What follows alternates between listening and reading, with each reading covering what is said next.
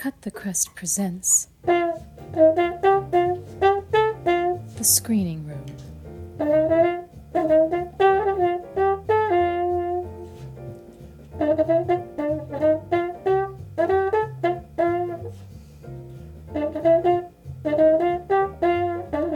Jason, thanks for joining me.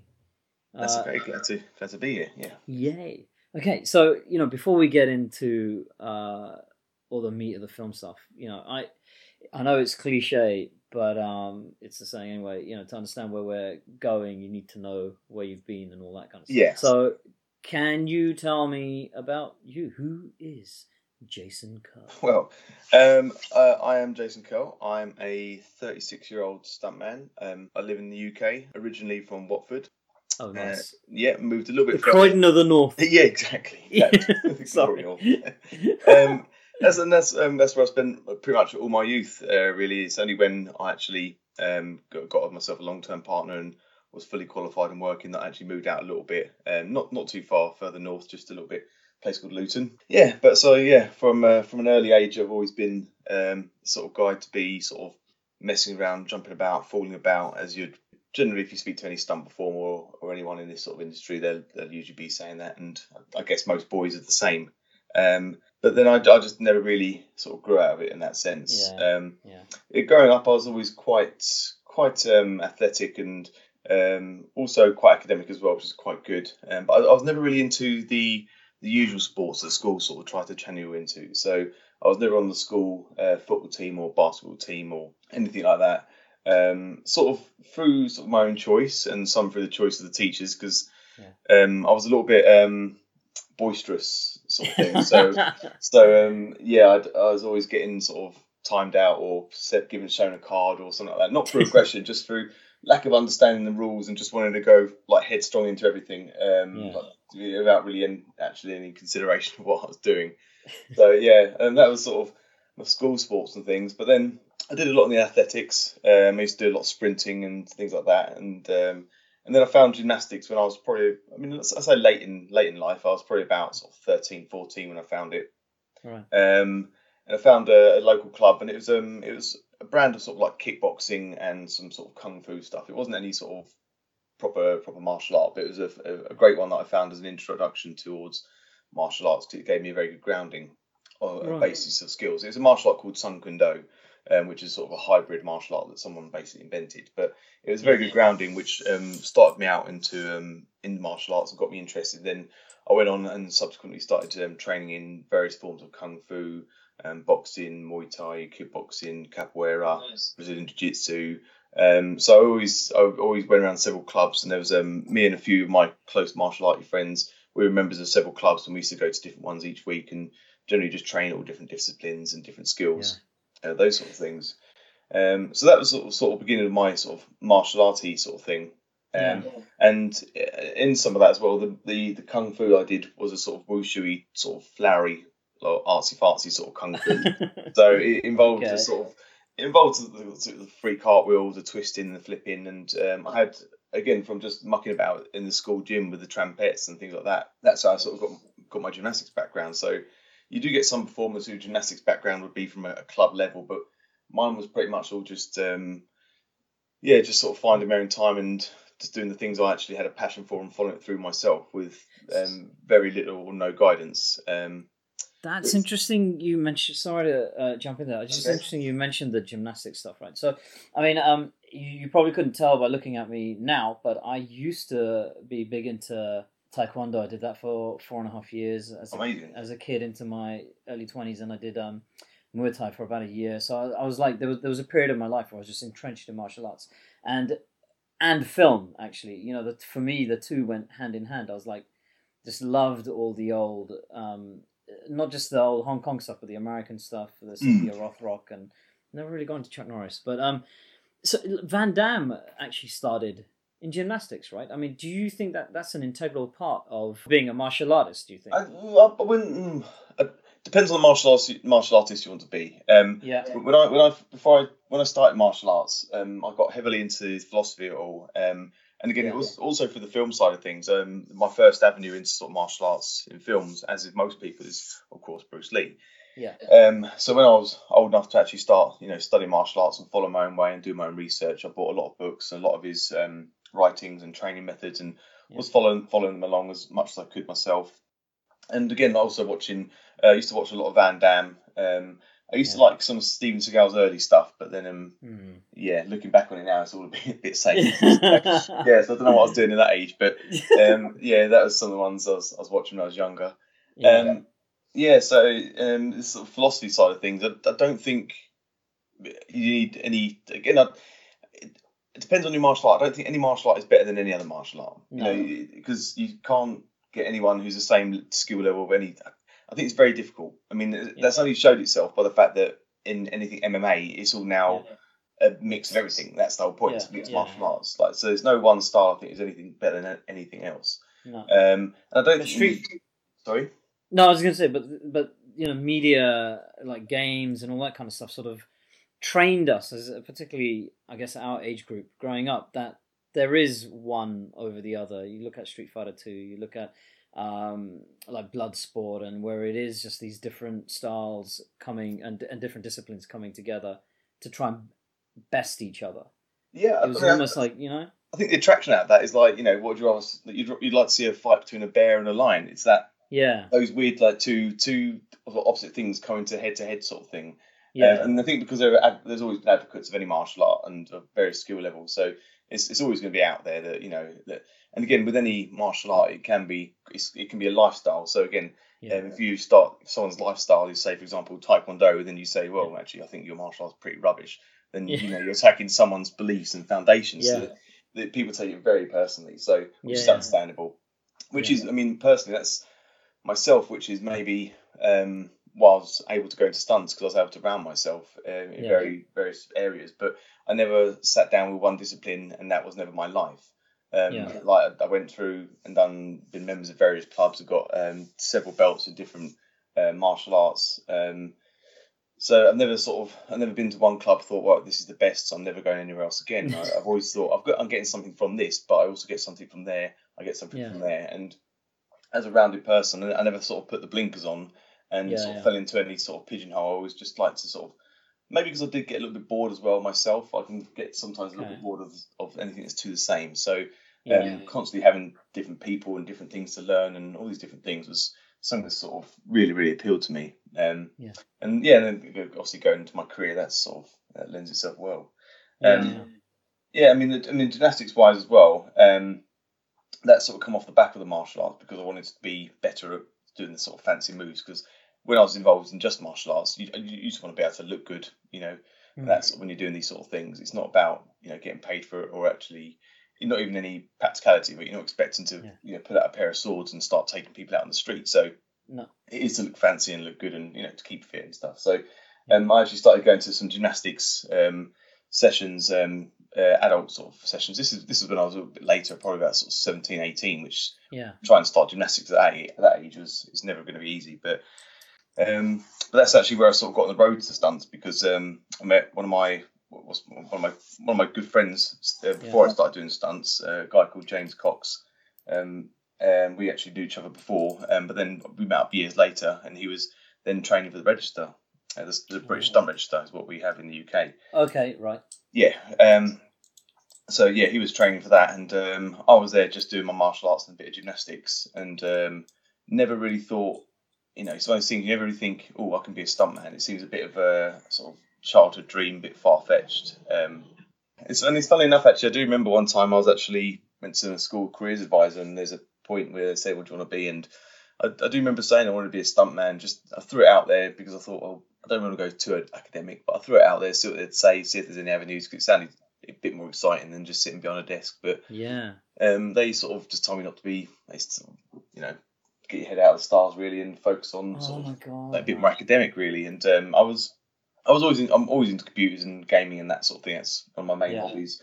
Um, and they knew that, so they just sort of pushed me into the avenue of doing IT. So I actually got my education and qualifications um, at being a, an, an IT IT guy really. So I used to Right. Build, maintain, and manage infrastructures and networks and all that sort of thing. So It's it's it's interesting. Um, you're not the first person that I've spoken to who's told me that that's you know in the film industry has Mm. told me that as a child, where they've gone to their careers advisor or whatever and told them what they're interested in, that they've that the career advisors have tried to steer them away from it, and it's like, what the hell, man? That's the last thing a kid needs to hear, right? I mean, I, I agree. I mean, it's. I think because I mean, I, again, that's a whole different discussion about the education system and things Mm. like that. But then, Mm. yeah, I can understand why they tried to sort of veer me to sort of what would be the safer path. Because yeah, um, if I didn't do that, I mean, ideally, it'd been nice if I could have started on stunts at an earlier road and someone had just Yeah. take me under the wing and stuff like that. But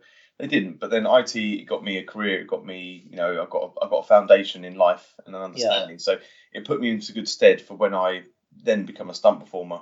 Um, I, I was a bit more, you know, worldly and older than some of the performers that were just getting on. Um, so, Yeah. you know, so I had an understanding of the real world, as so to speak. You know, I had a yeah, yeah, couple of yeah. mortgages under my belt, that sort of thing. Um, I mean, the, the, the only downfall in that really just, well, the thing for me was just I couldn't stand sitting at a desk any longer. Um, yeah.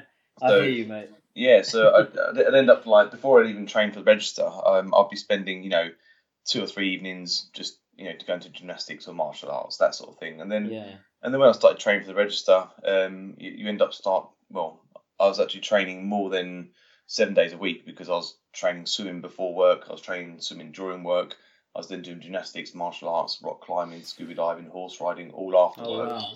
So yes, I mean, I, I didn't take any holidays for years because all my holidays would be to be part of the British Stunt Register, as well as the qualifications and skills you need. You also have to have days in front of camera as an extra to get Yeah. used to film sets and things. So Yeah, yeah. um, all my holidays or sabbaticals are taken actually working on a film set and other stuff. that yeah, sort of thing. Yeah, Yeah. So um, for me, it was the the, the passion to actually want to do something and and Yeah. drive and and change your career um, and not only change your career as well, the possibility of going to a career that I may not succeed in or be successful in. So Yeah. that that was a big that was a big thing um, going Yeah. from that.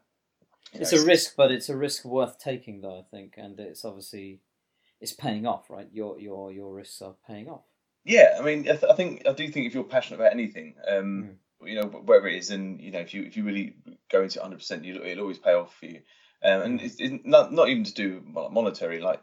It, it's down to like what you want to get out of you know your life and Yeah. your career. Um, Yeah, yeah, like job satisfaction wise, doing stunts is what I actually love, and you know, don't tell Hmm. the coordinators, but these are sort of things I'll probably do for free because I find them so yeah. fun, um, and I actually we'll really cut enjoy that bit out. We'll cut that bit out. No, no, no. He has a fee. He has a fee. Okay. Exactly. I do have, oh yeah, union rates are minimum, sorry, um, but you know, otherwise. Um, No, but I know what you but mean. you're the same. Like any anyone creative, when you get to do something creative that is in itself, like when when I used to just do my nine to five and earn the money, the money I earned there was to then go out and do stuff to be fun and creative, and then to have those outputs. But my job is my output. Um, So all I want to do is work. So the hardest thing for me is when I'm not working. I've got to try and keep myself busy. But when I'm working, that's that's that's creative output in itself, and that's you know you you you coming together to make um, you know to, it sounds cliche, but making magic, making films in that sense. You Yeah. know, I, I still pinch myself when you know I'm I'm on the other side of the camera and I'm Yeah. thinking these some kids going to grow up and whether they become a stunt performer or not, these these films that I'm making are going to have an influence on their life somehow. They may have gone on the first date with a girlfriend, or Yeah. you know, they might have it might be a family film they all watch around Christmas, or it's all these Yeah. things. It, the films mean so much to so many people, and um, it, it's nice just to be a part of that. I mean, we- we're not we're not sort of solving world peace or anything there, but um, we're providing such a fun distraction, um, which I think people sorely need, and it's nice to be part of that as well. Mm, mm. And it works on so many different levels. It is like for some people, it is just a distraction. For others, it's a source of inspiration.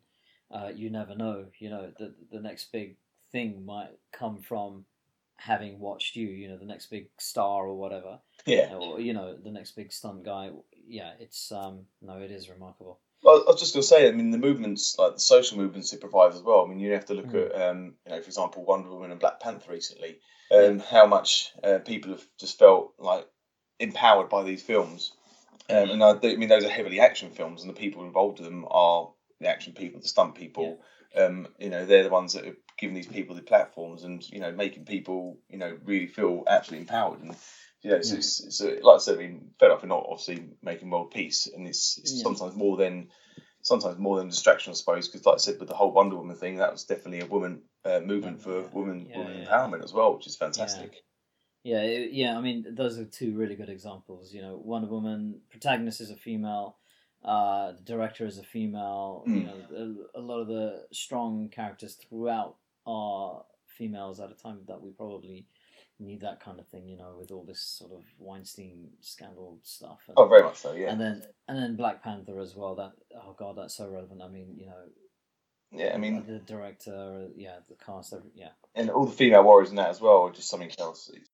Well, you okay? So, like, you've just touched on Wonder Woman, right? So, um, uh, we were, for those who aren't aware, uh, Jason and I we met in Switzerland a couple of weeks ago, whenever it was, and um, you were there talking about stunts, and uh, Kerry, a performer, another fellow stunty, Kerry Ann Williams, she was there who did some of the stunts. I think for Gal Gadot during the pickups or whatever it was. I can't. I can't remember. Sorry, my memory sucks. But so you were also uh, doing some work on Wonder Woman.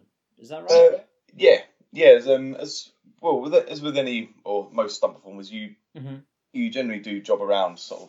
Yeah. Again, m- myself, I job around quite a lot. So what you sometimes get is some performers they are what we call on the core team. So they will be Okay. from before the film starts to when it finishes. That's the only job they do. Whereas some people they just hop in and out of films when the big hmm. sequence is coming up and that sort of thing. Right. So I generally tend to be one of the guys who who comes in. I do. I, I like it that way because I come in, I do the fun sequences, and I get to go home, and I don't have to worry about all the some of the, some of the, some of the boring stuff, which you know. But um, yeah. So for example, Wonder Woman, I was I was called in on a couple of sequences, so I wasn't there for the entire period, but um, I was there for some of the um, No Man's Land scene when you would have Gal running across, deflecting bullets, and uh, I was. And in that in that scene, actually, I was on I was on the other side. I was one of the Germans shooting at her. Um, I know. Uh, and then I think actually then again I was another German because um, I was fortunate enough to be taken to Italy for I think it was three weeks. We were with the team were at, down in um, uh, the Amalfi Coast filming the Oh, the beach scene, the big um, big Yeah. beach warrior scene. Uh, we done all Yeah. that there for three weeks, um, which was incredible. So yeah, so th- those two sequences were the ones I was involved with on that Nice. film. Um, yeah, and just and two two fun sequences. Yeah, really nice. Yeah, yeah. That that No Man's Land sequence is fantastic. Actually, I mean, in the beginning, I, I thought some of the slow motion stuff was a bit like, but you watch it back and you're like, no, actually, it makes perfect sense, and it's just done so well. So congratulations on that, mate. You uh, Thank you. um, so you get chucked around then, yeah, quite a lot. Are you like rigged up and stuff, and then you Um, get flung halfway through the set or halfway across the set and stuff? Yeah, I mean there there are several things and uh, methods that um, coordinators and performers can use to get the effect they need. Um, generally, the ones we use would be um, what's called a, an air ram or a ratchet, um, Yeah. which is where the performer would be in uh, a harness, a jerk harness or a jerk Mhm. vest, and it's um, it's the same sort of thing that they use in Cirque du Soleil, that sort of thing to um, to basically ho- um, hold their performers up in the air while they're being sort of thrown around and Oh, swinging right, around the rafters. We use the same sort of thing. The so we'll have that on underneath um, our costumes, and then Mhm. whatever padding we can permit, whatever we can allow and get under the costume, we'll wear. Um, hmm um, because again, with, with stunts, it's not it's not about um, being happy to be bashed up because you know you Yeah, yeah. you always want to. Sounds a bit funny because people always think it's very dangerous and you get hurt and stuff, and they always wonder why you wear so many pads. And it's like, well, it's you know sometimes you wear so many pads, you're trying to get away with as many as you can, not because you're not because you're a wimp, but because you know you're gonna have to be doing this 10, 15 times. It's, Yeah, you- yeah. ev- anyone can do a good jerk back once. it's, yeah, it's, yeah, yeah. it's when you've got to do it, you know, again and again and again. So it's about you know keeping yourself, um, you know, fit enough for the next job as well. yeah. But um, yeah, so you'll be putting a, a jerk, um, jerk harness, and you'll have a wire attached to you, which is then uh, attached to a piston, uh, which is then set to a certain amount of pressure. Um, and then again, some depends on where you want the performer to go, what action you want them to do for the air, where you want to land. There are a sort of again, it's, it's quite a science, um, some of the rigging stuff as well, because it is physics um, about how you actually going to be pulling a weight to where you want to put it and that sort of thing. yeah. Um, so basically, they say we're going to be pulling you from here. You should be landing around about there. Um, and then again, with most uh, most stunts, you'll actually build up and actually work your way up to it. So you go at a lower pressure, then work you up to the biggest stunt. But eventually, what you'll end up seeing on TV would be, you know, performers already all rigged up, all padded. Action happens. They'll have their fight routine going on, and then at a, at a certain mark or press a button, or when they hit a spot, um, the jerk ground will go, and then they'll get whipped through the air, um, making it look like they've been hit by an explosion, an ogre, or Yeah. been thrown by something. Um, an- another piece of equipment we can use would be um, an air ram, um, which is um, again a, a compressed air or compressed gases um, on a plate, and when you step on that plate, that plate then basically releases you, and propels you through, through the air. Um, so you yeah, so basically you run along and you put your foot on the plate, and it then just Yeah. catapults you through the air. But you you are harnessed up, are you? On on those You one you're not on those one you're not. No, you're you're basically Okay. free riding the air. So yeah, Oh wow. Yeah, okay. so you- so you'll there have- is a you will have your pads. Yeah, you Yeah, always, yeah, always yeah. try and get away with your pads if you can. Um, Yeah. yeah. But um, on that one, no no harnesses to that. Okay, so then I guess I mean I'm assuming here, but then I suppose are there is, do most of these most stunt guys uh, and gals have a background in things like martial arts and gymnastics? Because it's something like that, you're going to need to know. It's important to know how to land, yeah, how to fall and how to roll or whatever. Yeah, Um, definitely. yeah. Um, I mean, like I said, I'm a member of the British Stunt Register. Um, um, uh, as well as being a member of it, I'm also on, on the board. Um, Oh wow, okay. and um, yeah, it's um, quite cool. Cool.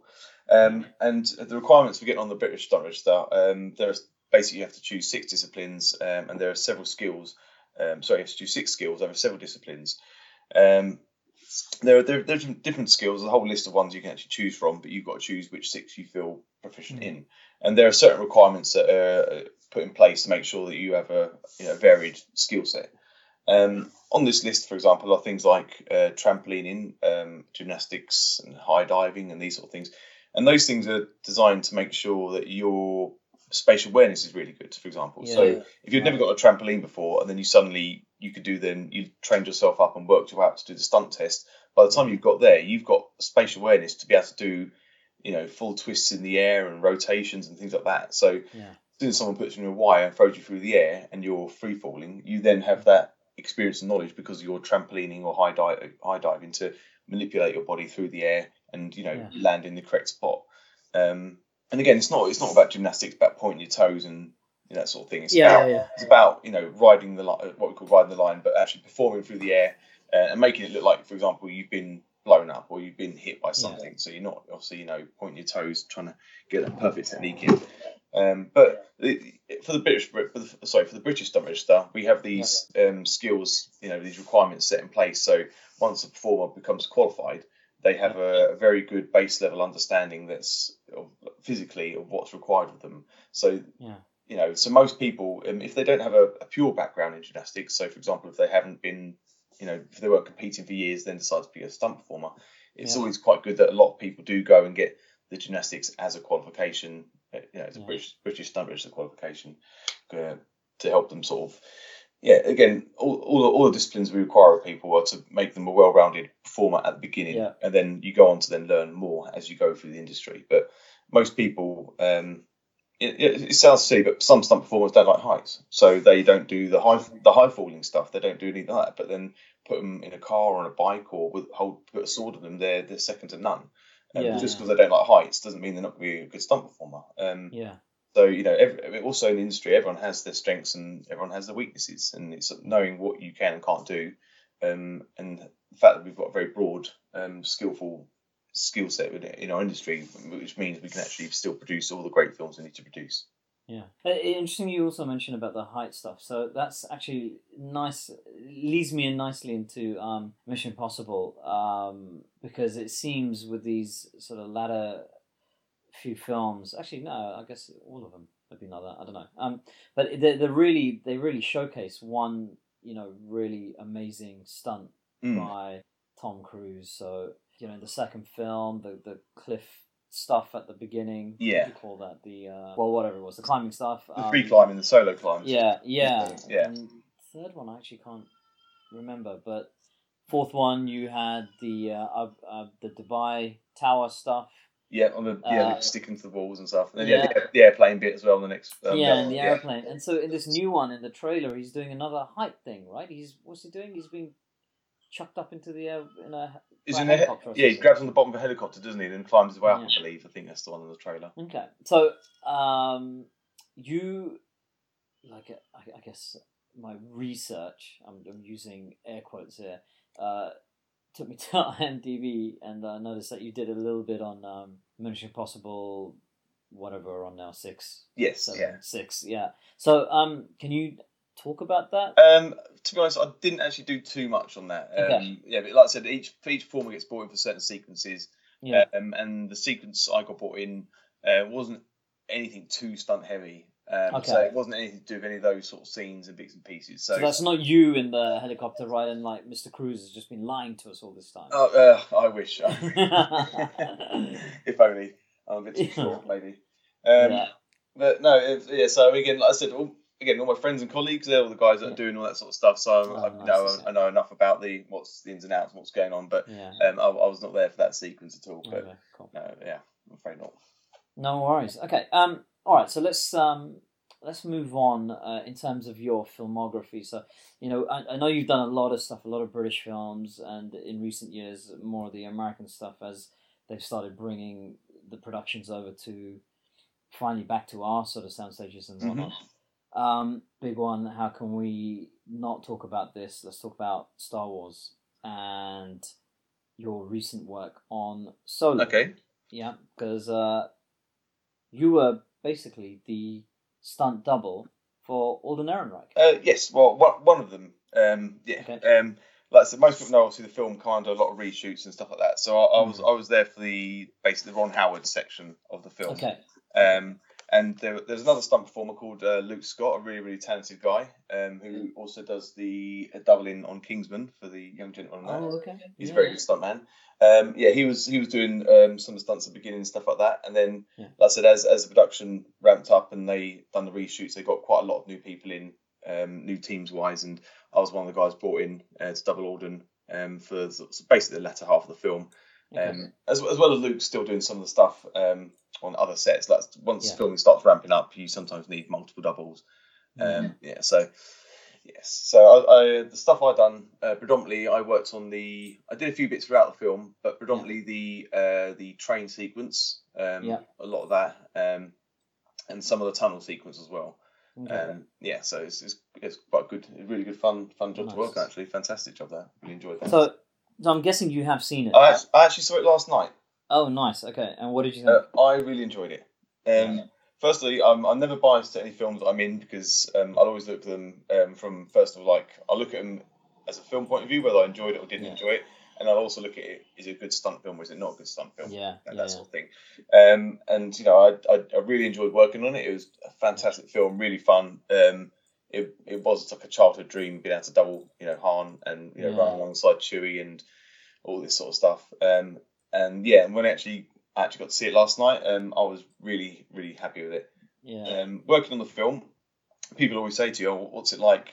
And you never really Yeah. know because obviously in the editing floor, um, a lot of things change. But Yeah. uh, working on it, I thought this seems like a fun film. Everyone seems to be really happy, enjoying themselves. Um. All the cast and crew is.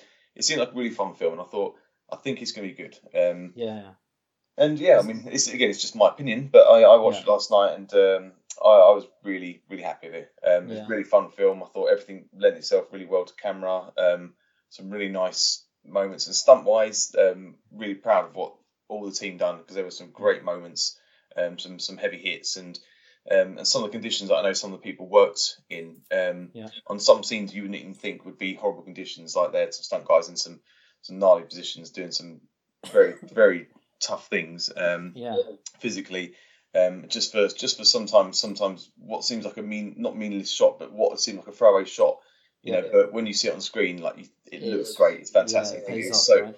so pays off. So pays off. Yeah, Yeah. I mean, Yeah. definitely. It's yeah, I was really really happy with that. So. Yeah, fingers Yeah. crossed it starts getting a bit more momentum because I've heard it's been getting some mixed reviews, which I don't know. Well, I don't know. I you can't really. I've I've sort of found over the past sort of um, since since all the Last Jedi Hmm. hubbub, um, you can't really. I mean, obviously, you can't trust the internet anyway. No, but, that's- like all these sort of scoring systems and how some of these guys send out these bots and you know it it because like uh, yeah I I don't know I I try not to go by that. I mean, I I'm hearing actually fuck what other people think, man. I love that film. I thought it. I think it was actually genuinely fantastic. Um, yeah, I, yeah, I completely agree. I mean, like I said, I mean, I'm, I grew up with the Star Wars films, um, Yeah. and the the the pre prequels um Yeah. come along in like a point in my life when I was sort of just going through sort of my late teens, early early Yeah. twenties.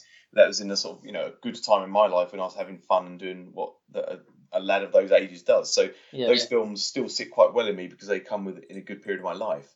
yeah, um, yeah, same. Um, and uh, funnily enough, actually, I, actually, I was working at a cinema when the Phantom Menace was released, so I got to see it like a day before everyone else. oh, early. Oh, Yeah, nice. so, Jammy and uh, I can't remember the amount of times I, I walked in to watch that Darth Maul fight scene was yeah, unbelievable. I was Um, gonna say, did that have an impact on you as well? You must have loved that because that's the first time it, that we had proper martial arts, I suppose, isn't it? In a Star Wars film. Yeah, like or really shown um, because obviously they didn't have.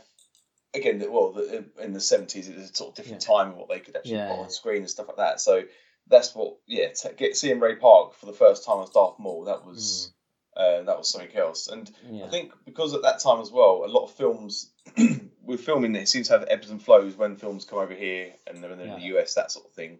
Um, And that that period of time, there's obviously a lot of films over here. Um, so I started the, the contacts of my life. I started. You start the world seems a little bit closer than before because you know the Mm. film studios. I, I grew up in Watford, which is just Yeah, around yeah. from Leavesden Studios. yeah. Um, and I've done so. Leavesden Studios is very close to me where they film Goldeneye and things like that. So Yeah. that's when my world started getting a little bit smaller. Um, Right. And you know, Hollywood got a little bit closer, so to speak, Yeah, being yeah. too cliche.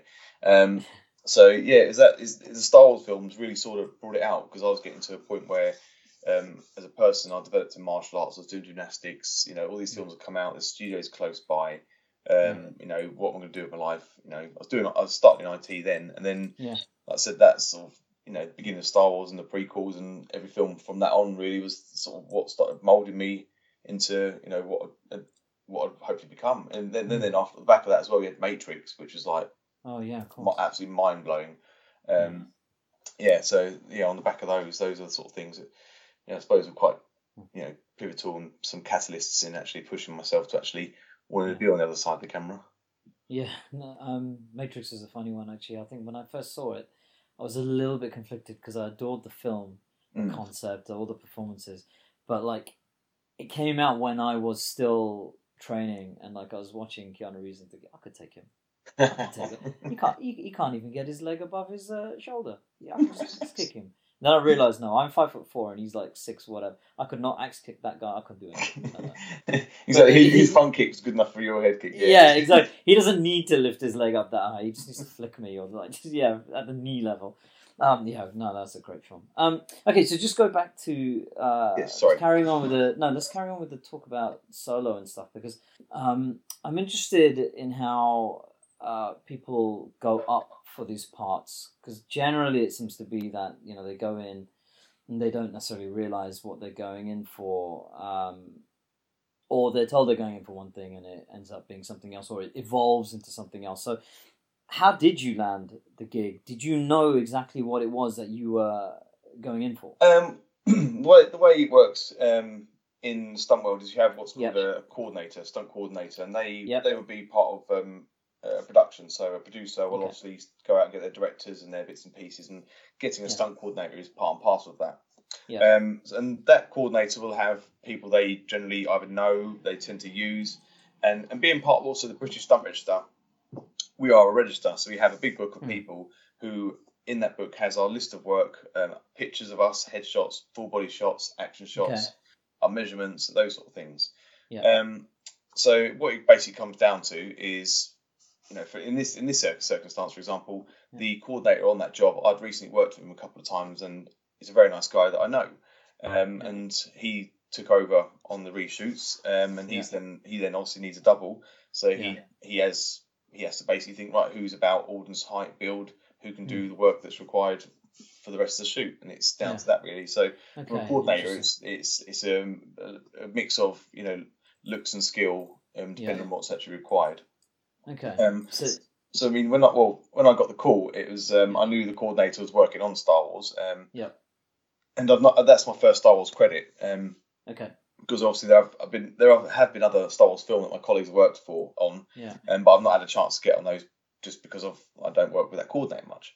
Right, Um, sure. So yeah, so when I you know when the phone started ringing and I saw the coordinator's name, a really nice guy called Roy Taylor, I see his name come up. I was like, oh my god, it's you know could be work. it could, it yeah, could be work. It, it never, it's never guaranteed. If the name comes up, they could just want to chat about something. But Yeah. so I thought, oh, it could be work. And then uh, he asked if I was free, and I was like, fantastic. You know, I'm finally getting my Star Wars credit. And then, Yeah. then he dropped the bombshell that oh, it's- you know, it could be because you're Dublin Alden. And uh, my hand, I, I, like I said, a bit of a film geek and a massive Star Wars geek as well. So I was just a little bit taken back, and I was like, I don't care what I'm doing on that film. yeah, as, just long get as, me in there. I'm- as long as one day I'm on set in the Yeah. uh, costume, being shot on as Alden as Han Solo, then I'm I could die happy. Did you cry a bit? Uh, I, a little bit. I would've cried. I, I may I may have wet myself. I, don't- I don't really Yeah, that's yeah, it. a little bit Cried of from the other end. out. Yeah, oh man, I can only imagine. I can only imagine what that must have felt like. And- Actually, that that's incredible. Yeah, no, I, I don't. I don't really get like um, starstruck or nervous Mm. about filming or anything like that. Um, because it's, it, it sounds. I'm not. I'm not in the industry for years, but it's just like Yeah. it is is a job and that, and you can't do it all the time. And it's. Yeah. Um, but g- going on set for that, that was that was like wow, this is something. This is something else. I was, I was like a schoolboy going Yeah. into set, like yeah, just thinking like when get my call to costume get my fitting. Yeah. It was like I cannot wait to get my costume fitting, just to see it all yeah. and all these small little things um, that you normally sometimes you take for granted on other jobs, but Yeah. for this I was like, this is gonna be so cool. So So so it did seem different to uh, the other big budget studio films and stuff that you've worked on. It definitely seemed it seemed different, did it? for me, it did um, because it's because it was Star Wars, and I mean I think with this film they re- they really went uh, really went big on obviously the practical effects. Mm. So sometimes you can go into a film set or a studio or somewhere and. Um, It's just green. you know, pe- people people in like motion capture suits and Yeah. or walking with tennis balls on top of poles, that sort of thing. Yeah, so sometimes yeah, kind of get a you, you can you can imagine what it's gonna be like and think oh, this, this is gonna look really good when it comes out. I look forward to seeing what it looks like. Yeah. With Star Wars, you're walking around or walking from set to studio or just walking around, and you know you you're on just different planets and the the, attention to detail. I think because because it is a Star Wars film, I think anyone who gets on it is like excellent. It's a Star Wars film. I really want to make Yeah. it work, and they're so happy to Yeah. be working on it that that comes out in everyone's craftsmanship, like Yeah. from, the, from the set designers, the set dressers, the makeup, the costume. Um, it is a privilege, isn't it? the sound, the lighting, everyone involved, I think is. I mean, I'm, there are obviously some people don't care, and it's just Star Wars. But I imagine there Mm. each each team is going to have a few diehard fans, so Yeah. I can yeah. promise you that, and that, that that will come through in in the work that comes through. Um, Yeah. you know, hopefully it comes through on screen. But it, it, it was like unlike anything I've been on, on before. Um, Yeah. I, I was I was in that I was in the um, Proxima scene as well, and seeing Oh, that nice. seeing that huge anim- animatronic come out of the water, and when she's Yeah. rearing her head and talking to Han, and and it's it was amazing. Um, it was just incredible, and not only just to be there as well. A few times I had to do because he had to get um, Han had to get hit a few times, and Alden ended up Mm. doing it. But a few of the scenes that it was me doing um, doing the cues, throwing the throwing the ball, and talking to Proxima, and it was just very surreal having everything there. And then for that moment, you are Han, so to speak, and Yeah. um, yeah, it felt yeah, just very very different because everyone was really into it. Like because it looked great, it had so many extras and so many willing people. Um, Yeah. I mean, all the extras that I was talking to, all the supporting artists I was chatting to, Yeah.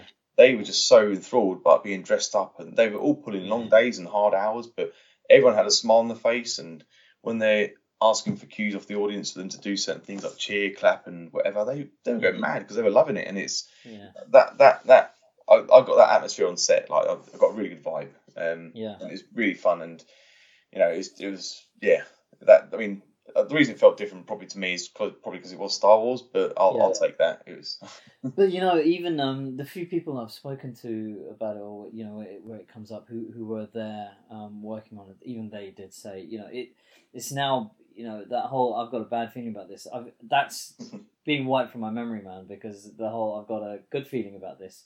That's what they were essentially saying. They were sort of saying, you know, they were there and they, while they're there, they genuinely had a really positive Mm. you know feeling despite all the uh, you know all the issues and whatnot um, they they just I think they yeah as you say they really believed in what they were what they were doing and it was yeah yeah. I mean, I, like I said I got called on on the job after those issues sort of thing, Yeah. so I didn't know Yeah, whether I was going to be walking into anything, you know, any animosity Yeah. or any any funny sort of feelings, or and also I thought, oh god, I'm going to be coming into this really excited when some people have had a slug of six months already, so to speak. yeah, I yeah, like, oh, what's it gonna be like? But even going back on there, everyone was like, fine. Like Yeah. like, not a problem at all. Like in, there were some turnover of crew because they were, you know, just the way timing worked out. Some people Yeah, were yeah. working it so long, so they had to go on other projects. Yeah. Um, so even you know the mix of old and new crew, maybe that helped revitalise things because you know it felt a bit fresher, a new director, and but it it felt like a good place to be, and so. Um, you know, contrary to some of the reports you may have seen, I, I, I had a great time. I had a really good time. But then maybe maybe I was on a different end of the stick to some people. Um, but I, from my personal experience, I had, a, I had a fantastic time. No, that's great. Um, okay, so how how do you prepare for it? Like, so you get the call, you t- you show up. Do they do they give you a script? Do you or, or scene breakdowns, or how do, how does it work? How do you know what you're doing? Uh, that is all job by job dependent, really. Um, depending on what they're like. So something like Star Wars, they obviously lock down a lot more. Um, So generally, each day you'll get what's called a call sheet, and that'll have a step by step of what scenes you're supposed to be doing, that sort of thing. Yeah. And depending on how heavily you're involved in the scene, um, you may get a script breakdown. Um, Yeah. And depending on how how precious the, the production is about information getting out, Yeah, yeah, so, so, sometimes I've had an entire script for a day, Yeah. a whole day in my in my trailer with a little bit highlighted for me. Whereas sometimes you don't even get a call sheet because just get the side. because they don't want you to not even you to know who else is on set in case that Mm. that gets leaked to the press and Yeah, uh, sure. the call sheets may have different names for each person on them. Like the you know Yeah. Alden may not be Alden, it may be you know Joe Bloggs. So you Yeah. know so the information is different to every film. So you just learn to take whatever you can because Yeah. information can be sporadic. So you literally learn to take information wherever you can, try and build a big picture and make the best decision or do what you can based on that. Really. Um, in terms of pre- preparing for a scene, I mean, if it's a, if it's a stunt scene specifically, then Yeah. you'll obviously hopefully know. Um, you know, most coordinators will tell you what's going on and what's required, and if there's rehearsals needed, you'll have rehearsals. Um, Yeah. If it's something on the day that you have to do, then generally that's the reason you're called in because you have that level of That skill. that- experience. Okay. yeah, so it's, it's Yeah. not going to be too bad. So, um, yeah, it's usually explained, and it, not, most things you don't normally do one take. They'll usually rehearse it two or three times if they can. Yeah. Even if it's something simple, something, something quite large, and then Okay. yeah, they end up going through it. Um, if it's just, um, I mean, the hardest bit of the stunt work, which Yep. is one thing that most people don't realise until they actually get on, is not the stunts, it's the performance, it's the acting Yeah, yeah, yeah. that sort of okay. thing. Um, it's, it's easy, like I said about the, for example, the um, the air rams and the jerk vest and that Yeah. jerks and that sort of thing. Is once you're being yanked by a piece of machinery, there's not much you can do. But Yeah. it's your performance before and after that that sell what's going on really. Um, Yeah. So the main thing that main thing at ours that my, the, my boss, my coordinator Roy, was Mm. reiterating to me, and anytime you're doubling anyone is you know watch the actor when they run. You've got to be able to run like they do. Watch it when they move and fall because it, it, it, it sometimes you can't notice certain things on camera, but you'll notice you suddenly see Alden walk running, and then suddenly the run changes to a suddenly different, a slightly different gait. You know, Yeah. if so, for example, if, if if I was doubling an actor and they were quite a clumsy runner, whereas say for example I'm quite a confident runner, and you see them bumbling around, and then suddenly you see me sprinting away, you think how Yeah. how did he do that? So so a lot of the time when you're doubling someone, um, you have to you know learn to move like them, move like them a little bit. Um, Yeah.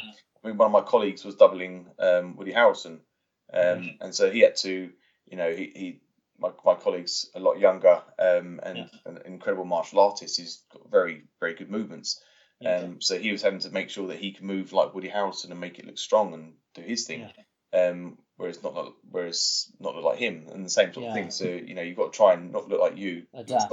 look like the other person, which is Yeah.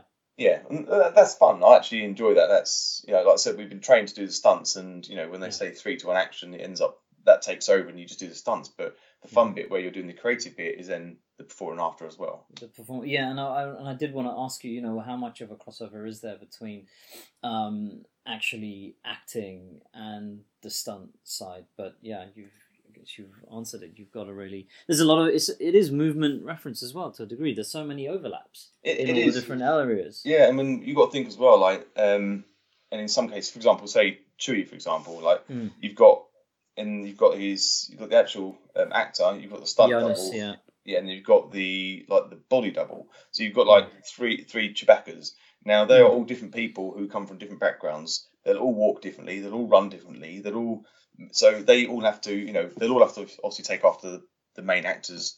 They- They'll all have to use that as a reference because that's their Mm. reference. But you know um, each person that's coming past them, they'll have to aim for one thing, one similarity, and work with that. Because if Yeah. everyone looks different, there's going to be no continuity, and it's going to look very disconcerting on scene.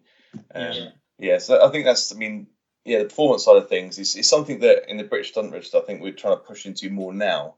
Instead of just having like days in front of camera as an extra, um, which is that teaches you really good set set etiquette. But Mm. uh, there needs to be an, a a level of actual live performance. Um, Yeah. personally, I don't have a background in live performance. I've, I've done drama at school. I've done theatre shows and all that sort of stuff. Plays at school, but not a not an actual theatre background. Yeah. But one of the big things I have learned is that it is mo- lo- a lot of it is just so much acting, so much performance. Yeah. Um, because it, it stands out. Um, if, if that's the main thing that stands out, it doesn't stand out if you can't do the skills or anything like that. Really, it stands out if you if you're standing there looking like an idiot or you can't deliver a line or um, it's these sort of things. And it's Yeah. it's not just the acting; it's sometimes the improv as well. You know, Yeah, yeah. If you're especially doing stunts, sometimes it doesn't always go, you know, one, two, three. Sometimes things go a little bit awry, um, and Yeah. you have to sometimes improv in character so you don't ruin the shot. You know, something may happen. One of your friends gets knocked down by a horse. You know, you're not going to run away and leave him. You're going to try and help him up, but you can't be panicky. You've got to still try and pretend that you're a soldier. Yeah. Um, you know, and pretend even you may even like get him in cover and pretend to shout for a medic, and you know, pretend to do chest compressions while you're asking them, "Are you okay? Did you almost get knocked over?" That sort of thing. So Yeah. You, you the improv side of things sometimes comes for it. Just Interesting. Yeah. I just- never just 'cause- thought of it. yeah, it, it things things happen and go awry, and again, again, if you're doing a fight scene with an actor and Yeah. uh, they they haven't, you know, they're they think about the lines, not their fight beats, so Yeah, they sort of miss a swing. You're not going to stand there and think, oh, you should have punched me. You're going to try and do something to help them, Yeah. because obviously the main thing for them is delivering their lines, doing their thing, not not the stunt man. That doesn't matter. So you know, you, you've got to try try and sort of you know improv and help out and Yeah. do what you can to try and help help them look good and move the scene along and make everyone's job easier. Really. Yeah, that's that is um that is interesting. I never really thought about um you know all these other little sort of nuances to the role. You have to yeah when things I mean, don't go right. Yeah, I mean, one one sort of example that um again it just sort of sometimes happens, but I was I was, I was on a film um I was in a bus and I was scene was there's a van driving alongside the bus and uh, I was meant to shoot a window and as I, as I shot the window through the whole window was meant to blow up and then obviously the camera could see through who I was shooting at um and as the scene comes through I start taking my shots and the deck it didn't go off properly so it shattered the window but didn't the glass glass didn't break so you end up having an entire window of frosted glass which the camera couldn't see through Right. so instead of wasting the shot, I just quickly thought, oh god. So I punched the glass. So I punched it and smashed it through, and carried on shooting. Um, Nice. and then so I was like, oh, okay. And there's like, okay, well done for doing that because we could keep the shot. Yeah. And funnily enough, it actually that shot was the one that made Yeah, it the to the cut. film. Oh, Yeah. So it's like it wasn't. I'd, I'd rather just carry on the shooting because Yeah. instead of instead of doing three or four more takes, you know, we may have got it on that take. So you know, you don't have to keep doing it again. So you just if if you can just do something to make the flow go better or Mm. help someone out in another department to make things easier, then you know, if everyone gels and everything works, then it makes things a lot lot easier and everything Mm. on the other end comes out well. Yeah, yeah. What film was that? Can I ask? Uh, that was Stratton. Stra- Oh yeah, okay, with Dominic Cooper. Yeah. Yes, yeah, um, British film, yes. Yeah. Okay, I'm gonna check that out. Yeah, ch- um, it's well, it's an interesting fight scene at the end. They, Yeah. well, annoyingly, the uh, they left a shot in where we're having, we're me and Dominic Cooper having a knife fight, and uh, obviously it's a rubber knife, but there's a shot where um, they they left the rubber knife in, and you can see it bendy. So it's like, Oh no! Oh my bit annoying. god! No! Now I'm Yeah. gonna like be looking for that. Oh. Oh, you'll don't worry, you'll see it. You'll see Oh it. really? Okay. I know. Oh Yeah. dear, that's like uh for the blooper. They should have kept that for the blooper reel. Um, it's just oh yeah, Yeah, annoying. never mind. right. um, okay, so just uh, right, you mentioned a little bit about um a couple of scenes that you're involved in on on Solo, the train Mm. stuff. I, I you know, when I was watching that, I thought, yeah, Jason must have been doing this. He must Mm. have been on that. Um, and uh, what was it the Lady Proxima, Madame Proxima? I forget. Um, but what other big set pieces? Wait, well, actually, what what other scenes were involved in? Whether there were set pieces or not? Um, there's a Um, lot of stuff there, right? Yeah, but you end up being like they, they being pushed up, um, pushed and pull between so many so many sets and so many Mm. studios. Sometimes, I mean, like I said, predominantly I was doing the train stuff, but Yeah. uh, went on to do the Proxima stuff, uh, some of the all that sort of some of the stuff in those sort of Suri bits. Um, Yeah. I've done like a again some stuff gets really cut down, so we did a bit of a sequence where the Millennium Falcon's coming into um onto the mining planet. Yeah. Then we, we shot a few more bits there, which weren't exactly stunty, but a few few people get beaten about and smashed about a bit. Yeah. Um, and then they sort of just cut that down, so you don't actually see that. You just sort of see the Millennium Falcon come in. So Sure. there's a few bits that um that were I was involved in that never actually made the cut. Yeah. Um, a, few, of the driving bits, um, because they had um they had a really cool mechanical um speeder. Um, The- which is okay. like a like a roller coaster type run thing. A very very cool bit of again the, the, the, the effects team were just unbelievable. So you got created. to you got to drive his Hans speeder on Corellia. Uh, well, I say it drove, but it was on rails, but and uh, Yeah. spinning around. Oh, stuff, you know, yes. yeah, yeah. yeah, Oh, that's yeah, yeah, yeah. Um, and I also got to play with his dice. Oh no way! yeah. Oh my god, that's incredible. they, they were very big on the dice and how they sat Yeah. in, the, in the in the in the car, which Yeah, is yeah. Uh, very cool. Yeah, so I was in those sequences as well. oh, Um, amazing. trying to think what else I did.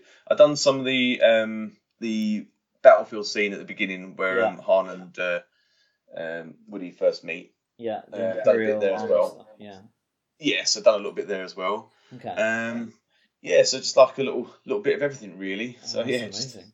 dipping my toes in, in every planet. And loads of costumes. So you you've been in a lot of his get-ups basically in the film. Yes, yeah, I've been in here. Well, I got, his, I got to wear his nice uh, speeder one, which is that nice white waistcoat, which I loved it because uh, I got to obviously see it very close, and the, Yeah. the attention to detail is great because it, it literally looks like a cross between like a. It doesn't look very. It looks stormtroopery, but a little bit R two D two ish as well. Oh right. Um, so it's, yeah, if you look at if you try and get some, it's, there's probably some um, some press release of it, but it's a very nice jacket, and I, I'm going to try and find someone that does a little copy of it because uh, that was a really nice vest. China. Just go to eBay, yeah. some find some Chinese dude. Like, come on, man. Um, got to wear his nice um his nice yak costume uh, Oh, yeah, on the for the uh, snow one, which is which Yeah. is great because obviously that's like you know he's next to Chewie Yeah. he- and he's also got his jacket on as well, and it's like that was really cool. Yeah. yeah. Um, that, that costume, but that, that costume was um that was hot and that was heavy. oh really? Yeah, like due to authenticity, they always make sure you wear as much like every layer sort of thing. So underneath Yeah. that, there there there's breeches, there was vests, there was shirts, there was Bloody other jackets, then the big jacket on top and stuff like that. So yeah, and everything was like absolutely real. Um, Yeah. you know, that the whole jacket was made out of like yak belly and that sort of stuff. So hell. absolutely amazing, amazing costumes, and Yeah. and and also had to sometimes wear a nice um, Alden mask as well, made out of silicon. Yeah. Okay. Right. So I was gonna ask because I mean you've got a shaved head and a beard. So yes. well, at least when we met. So how did they? Well- how did you deal with that? Like, I'm guessing you didn't have the you shaved the beard off. Fine. Did they put Yeah. a wig on you? Um, yes, yeah. So, funny enough, um, again, because I'm shaven, most people think no hair, but it Yeah. actually makes some very good wigs. Um, and I've got a the size of my head lends itself well to wigs, apparently. So, um, it isn't Okay. too bad. So, um, yeah, it's it's nice because you know the, the hair and makeup they do such a fantastic job, and again the Yeah. costume they do an incredible job as well. yeah. Um, that you know, I, I got mistaken for Alden quite a few times on set, and Oh, it's amazing. it's it's quite a nice thing because it sort of justifies you being a double because obviously Yeah. people think you look like him, which is great. Yeah. Um, but it just so it's it's very strange how like how you know a couple of hours in costume and makeup and you can you can really look like someone else. I mean, Yeah. if I if I saw a picture of Alden and saw a picture of me, like especially as I, like I said, I'm shaven headed and got Yeah. a beard. I wouldn't have thought, oh, I can double him. But yeah. You know, the coordinator had the right eye. He sort of thinks, well, he's got the same sort of shape, face, same sort of body, Yeah. right height, and then uh, it's up to costume and makeup to do the rest of the magic. And again, they're supremely talented teams that I get to work with, and Yeah. yeah, they put a great wig on me, and uh, yeah, some nice sideburns because he had some uh, nice sideburns Yeah, which I was lacking. yeah. That whole seventies thing going Yeah. on. Yeah, yeah. Really good. And again, some days when um, they want to get some different shots um, to save them putting on the wig, they had a nice mask uh, which Yeah. they could put on. And, That's uh, interesting. It makes yeah, and- sense as well, just in case they do. So they can. You don't need to stay wide. You can go in close. In case they do catch you, they can digitally touch it up. I imagine, right? Exactly, and like the, I mean, the teams that make these masks, I Yeah. mean, they they are uncannily scary. Like Really? to the point where they, because there's there's a team that look after them, the uh, the, the the hair, hair and makeup guys, they look after them on set, and uh, they put on little mannequin heads where they carry them around with little covers on them, Right. and uh, so they sit in tra- they sit in your in your trailer while you're there, and you can sort of just peek up, lift up the lift up the cover on the head, and you can see all them poking out from underneath, and it's it's, it's a little bit macabre, a bit morbid Yeah. because it's just like the, the weirdest thing is they have no eyes, obviously. Yeah, yeah, yeah. So it's, it's like they've got no soul. is- I'm just getting like uh, images of flashbacks from like Mission Impossible 2 where they just keep taking their faces off. Like there's, yes, yes, par- it's exactly that. there's some parody I- I film mean- right where they just keep doing that. He's like, "Aha! No, you thought I was such and such," and he rips it off. He's like, "Aha! I fooled you again." he thinks it have. Oh my Oh. god! But it's, it's very. I mean, if I was Alden, I'd I'd want that copy of that mask, yeah. Um, not for any weird reason, just to make sure that no one robbed the bank in my name because they are. They're that good. uncanny, and- wow.